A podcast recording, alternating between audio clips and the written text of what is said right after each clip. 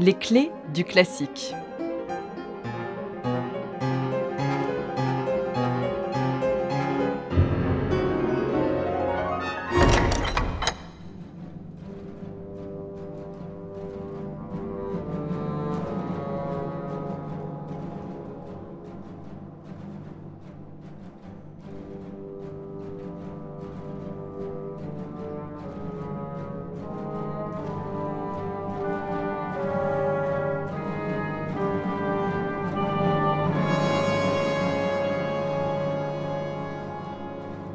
C'est à ces planètes que Gustav Holst, compositeur anglais d'origine suédoise, doit sa renommée.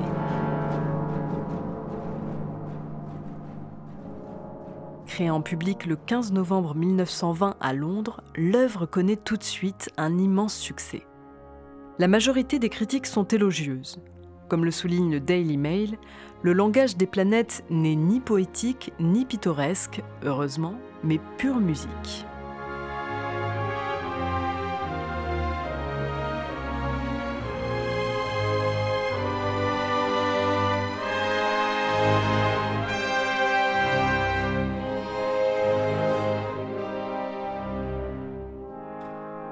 L'œuvre se découpe en sept parties, portant chacune le nom d'une planète. Mars, Vénus, Mercure, Jupiter, Saturne, Uranus et Neptune. La partition suit l'ordre chronologique de la composition, sauf pour Mercure, le troisième mouvement, composé en dernier, en mille neuf cent seize.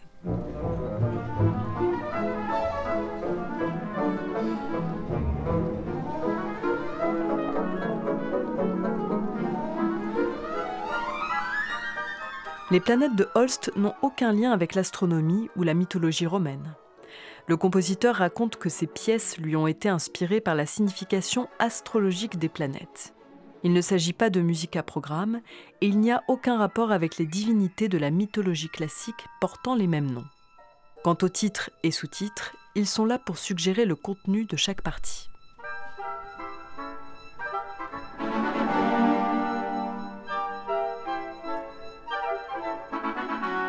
C'est donc ici d'astrologie qu'il s'agit, un sujet qui passionne Holst depuis un voyage en Espagne en mille neuf cent treize avec le compositeur Arnold Bax et son frère Clifford. Intéressé par la nature humaine, Holst s'amuse à faire les horoscopes de ses amis. Cela dévoile leurs forces et leurs faiblesses. Pour lui, l'astrologie est un vice familier.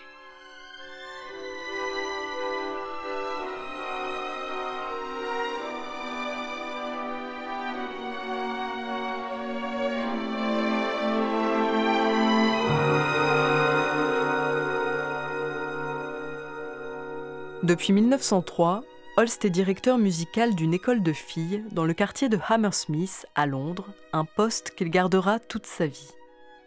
En mille neuf cent treize, une nouvelle aile est inaugurée dans le bâtiment. Holst bénéficie alors d'une immense salle insonorisée où il peut venir travailler tranquillement, les dimanches et pendant les grandes vacances quand il n'y a pas cours.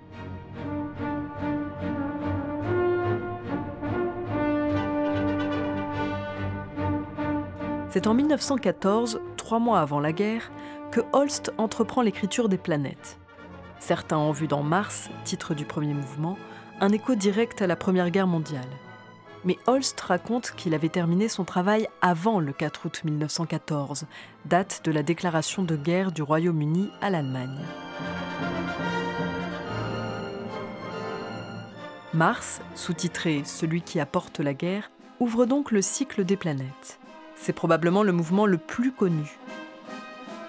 Par ses rythmes obstinés et ses dissonances, il n'est pas sans rappeler le Sacre du printemps de Stravinsky, entendu à Londres peu de temps avant. Le thème de Mars va inspirer la culture populaire, à commencer par la bande originale du film Star Wars de John Williams. Après Mars, voici Vénus, celle qui apporte la paix. Une pièce lyrique et lumineuse qui pourrait s'apparenter au mouvement lent d'une symphonie.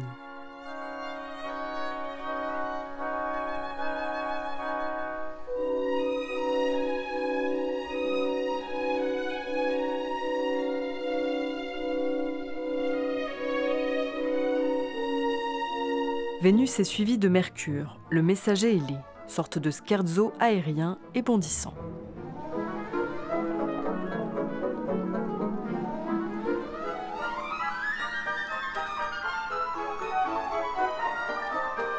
Les quatre autres mouvements datent tous de mille neuf cent quinze. Vient d'abord Jupiter, celui qui apporte la gaieté. Holst en reprendra le deuxième thème et y ajoutera le poème « I vow to thee, my country »« Je me dévoue à toi, mon pays » de Cecil Spring-Rice, qui deviendra un hymne britannique connu.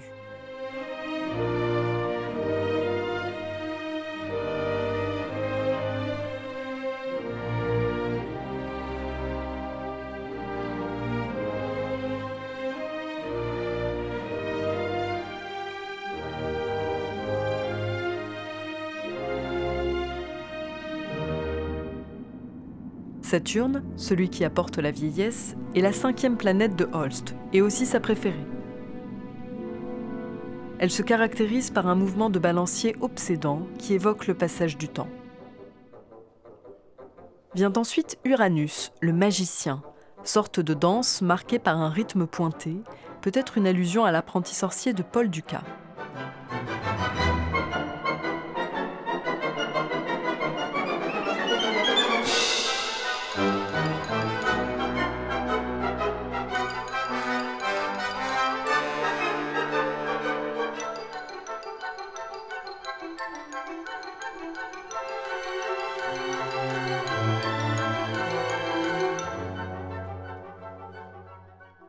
Le cycle se clôt par Neptune, le mystique. Holst fait ici intervenir un chœur de femmes a cappella, en écho aux sirènes des Nocturnes de Debussy. Le compositeur voulait que les chanteuses soient placées en coulisses, comme si leur voix disparaissait peu à peu dans l'infinité du cosmos.